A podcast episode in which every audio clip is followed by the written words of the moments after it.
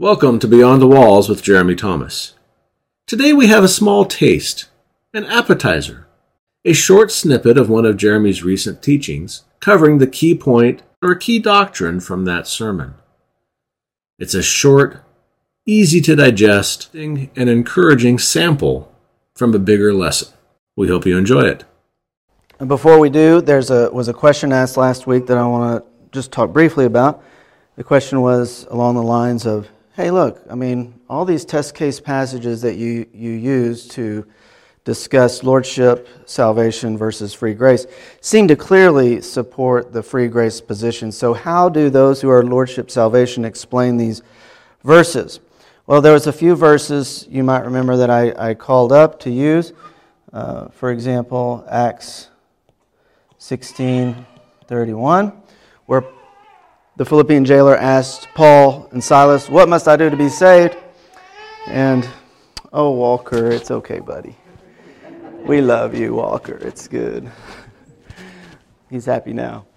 Um, the Philippian jailer asked Paul and Silas, What must I do to be saved? And Paul and Silas said, Believe in the Lord Jesus, and you will be saved. And remember, the issue with lordship is that they basically make us uh, this, the call to salvation and the call to discipleship the same call. Okay, so these two equal one another.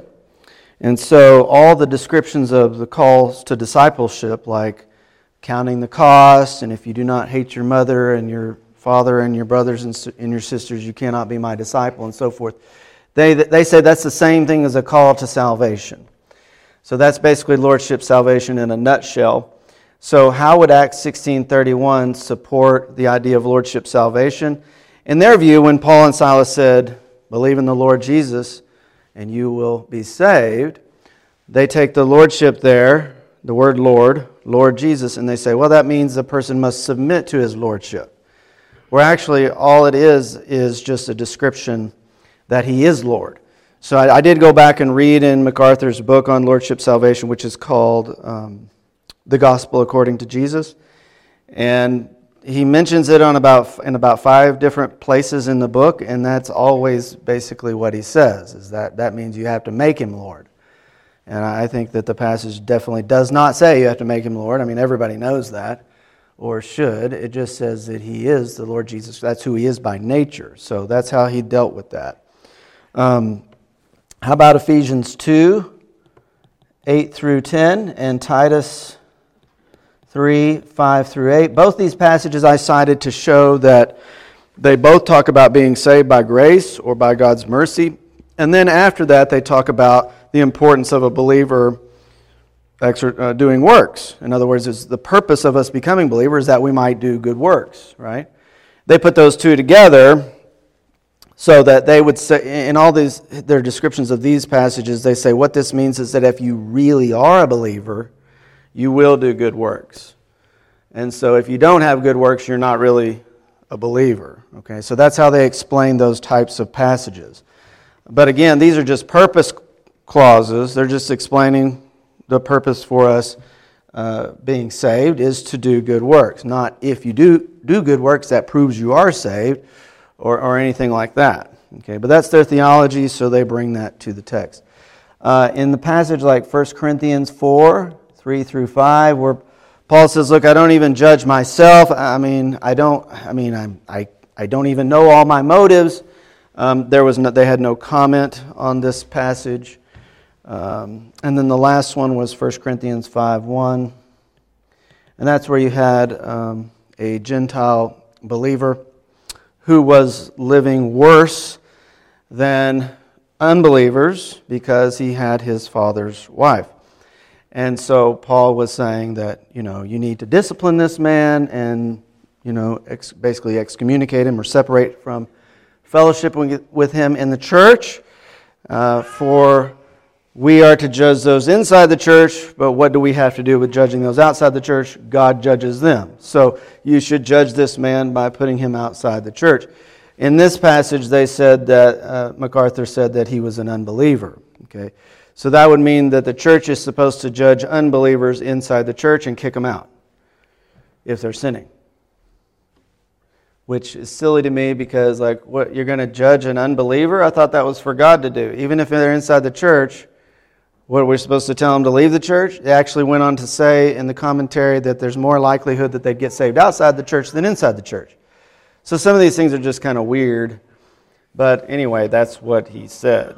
Okay, so um, in the end, I mean, they have a, you know, if you wanted to know a little the history of Lordship salvation in modern times, it's not a new debate, it's been around for several centuries. But what happened in the 1940s, uh, 1940s, 1970s was uh, MacArthur. I just keep using him because he's a leader in this movement and well known. But he, he saw that in the church, there were all these people who claimed to be Christians, but their lives didn't look very Christian in his estimation. So he decided that something needed to be done. Something was wrong with his theology. And so he changed his theology and really began to emphasize if you're really a believer, your life will look like this. And if, you're, if, if it doesn't look like this, then you're not really a believer. And so um, that became his solution. So maybe he had a right diagnosis, you know, like maybe it's true that there are a lot of people who claim to be Christians, but they don't really live the Christian life, okay? But his solution was not, I don't, in my estimation, the right solution. That's not the answer to the problem. Uh, you don't sit there and then say, well, if your life looks like this, you're a believer. If, you, if it doesn't, you're not a believer. Um, in, his, in their view, in Lordship salvation, the individual's volition is, is pretty much eliminated for the most part. Because they're thinking that if a person has really believed, then they have the Holy Spirit, and the Holy Spirit will produce these good works through them automatically. Okay, it's just automatic. Um, so as far as like the volition of the believer, whether he wants to walk with the Lord or not, that's really, really downplayed. Okay? So um, there's a lot more theological problems with that and why they're doing that, but this is a basics class, so going into all those structures is, is complicated and would just, I think, in this case, confuse things. But that's how they dealt with the passages that we, uh, we specifically looked at. Thank you for joining us today on Beyond the Walls with Jeremy Thomas. If you found the lesson insightful, please consider subscribing below so that you don't miss any additional teachings from Jeremy. And if you're looking for additional resources or additional formats, links are in the description below. But above all, we want you to be encouraged and exhorted by the very Word of God.